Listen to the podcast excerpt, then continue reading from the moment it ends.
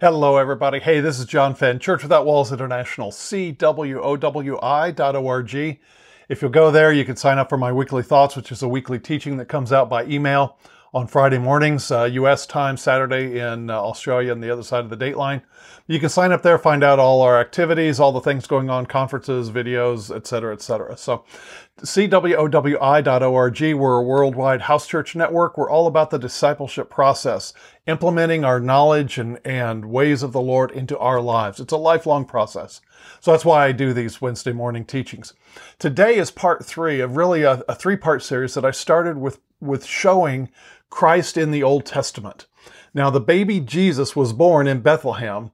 We get that. But the Bible claims that he was pre existent, that he was always with the Father, that he was the Christ, the Son who was given. God so loved the world that he gave his Son. That Son was born in Bethlehem and known as Jesus of Nazareth, Jesus who is the Christ, the anointed one.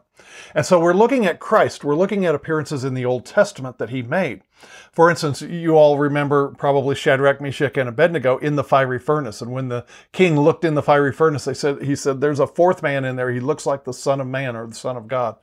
Um, and so, and so that, that's an example right there of the Lord in the Old Testament.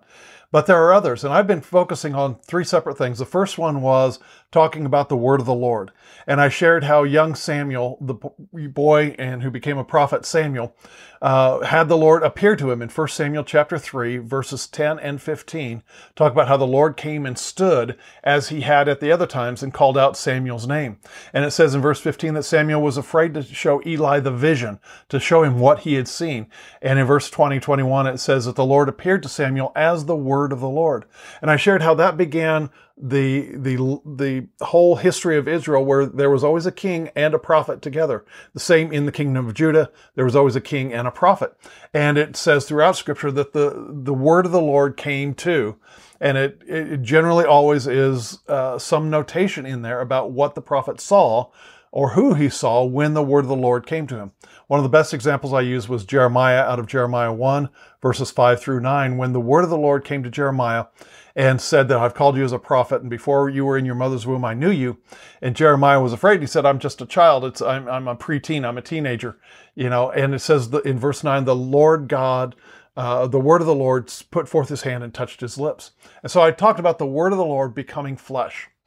And so the next thing I covered last week was I am, real briefly, when John chapter 8, how how Jesus uh, told the leaders of the day, he said, I saw Abraham, I knew Abraham, Abraham saw my day, he was glad.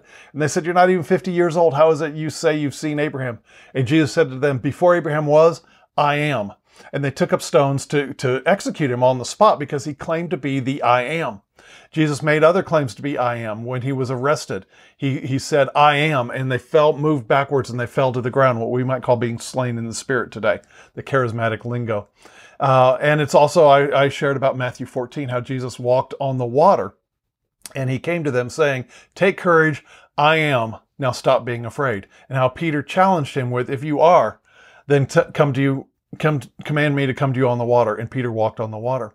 So that i am statement almost got jesus executed for this reason. I am is who claimed to to speak to moses out of the burning bush. In Exodus chapter 3, verse 14, it talks about how when Moses said, Who do I say is sending me? The Lord responded, I am has sent me to you. And that picks us up, takes us to today where we pick it up with the phrase, Lord God. So first I talked about the word of the Lord, then I am, and now it's the term Lord God. In Hebrew, that is Jehovah Elohim. Elohim being God or the plural of God, and Jehovah comes out of the Elohim, comes out of the plurality to become the Jehovah, the one who, who appears to mankind, who deals with mankind, whose, whose presence in the lives of mankind is traced throughout the Old Testament. The Lord God is Jehovah Elohim, or the, the Greek equivalent, we might say today, or the, the mix of the Hebrew and the Greek, uh, Jehovah, Yahweh, YHWH, uh, is an acronym, but it's Jehovah God, Lord God is, is what is used. Now it's important in that we can tie that directly to Jesus because when Jesus said in John 8 58, before Abraham was, I am, and nearly got him executed. We go back to Exodus 3:14 to see the claims of Jesus. And Exodus 3:14 says this: God said to Moses, "I am that I am." And he said, "This is what you will say to the children of Israel: I am has sent me to you." And he goes on, he says, "Moreover, you will say to the children of Israel, the Lord God, the I am, the Lord God, the Jehovah Elohim of your fathers, of Abraham, Isaac, and Jacob, has appeared to you and told you to go to them. The Lord God of your father, verse 16, the Lord God of your fathers, the God of Abraham, Isaac, and Jacob has appeared to me. So there he, in twice, in verse 16 and in verse 15, he, the I am claims to be the Lord God, the Jehovah Elohim. So what we're talking about here is that Jesus Christ has claimed to be the I am to, and is clearly the word of the Lord. The word became flesh and lived among us, is what the John chapter 1 verse 14 says. And here we see him claiming to be the Lord God, the Jehovah Elohim, the I am who is known as Lord God, Jehovah Elohim. Why is this important? It's important because we see the Lord God coming out of the Elohim back in Genesis chapter 1. In verse 26, it says, And God said, that is, Elohim said, God said, Let us make man in our image after our likeness. That's Father, Son, Holy Spirit. Let us make man in our image after our likeness. And and the and and Elohim did that. And it says in Genesis chapter 2 and verse 4, it's the first statement, and it says this These are the, the things that happen when the Lord God made the heavens and the earth. So, what it's talking about is out of the Elohim comes the expression to mankind of the Jehovah Elohim, who later would identify himself as I am that I am, and Jesus would be standing there in the flesh saying, I am. It immediately makes Jesus the, the, the word of the Lord, the I am, and the Lord God, the Jehovah Elohim. And so when you see Lord God, especially in the King James Version, when you see that phrase together, Jehovah Elohim, you know it's talking about Christ. And so there are examples in Genesis 2, verses 5, verses 7, verses 8, verses 9, verses 15, where it says that the Lord God made man and he sculpted his body out of the clay of the earth, and the Lord God breathed into his nostrils the breath of life. And here we see the, the, the person of Christ with the Holy Spirit transforming the molecular structure of the clay sculpture of, of Adam's body to become a living being. And it says, The Lord God put man in the garden. The Lord God walked with man in the garden. The Lord God took the rib uh, the, out of the side, uh, the bone out of the side of Adam to, to form Eve and bring her to him. The Lord God brought all the animals to Adam to see what he would name them. That is Christ. That is a pre incarnate appearance of Christ in the Old Testament, that he was the one who sculpted Adam's body. An interesting link to this, I think, is uh, in the way that the Lord God, the Jehovah Elohim, um, formed man's body and breathed life into it, turning that clay sculpture into a living being, is found in, in the Gospel of John when Jesus, I believe in, in chapter 9, takes clay and forms with his spit uh, a clay ball and sticks the clay in the eyes of a blind man. And, and as the man went away and he washed, he, he came away seeing. I, I believe from that scripture that the Lord using the same principle that he did with Adam's body, that somehow the blind man's eyes were either malformed or not there uh, in John chapter 9 because he used the clay and the and the water, his spit and, and the and the clay of the earth, and put it on or in the guy's eyes in his eye sockets. And I believe that he he my personal belief is that that was the same thing. It's the same principle of what he used with Adam's body, turning the clay into living cells, and the same thing he did with that blind man. And uh, the, I don't have any proof of it except contextually. Of all the blind men that Jesus healed, this is the only one that they had to bring in his parents to identify who it was. So I believe his, his appearance evidently changed, was so radical when he got healed. And I, I personally believe that the Lord created tissue or whatever he needed in his eyes uh, to, to make this blind man whole.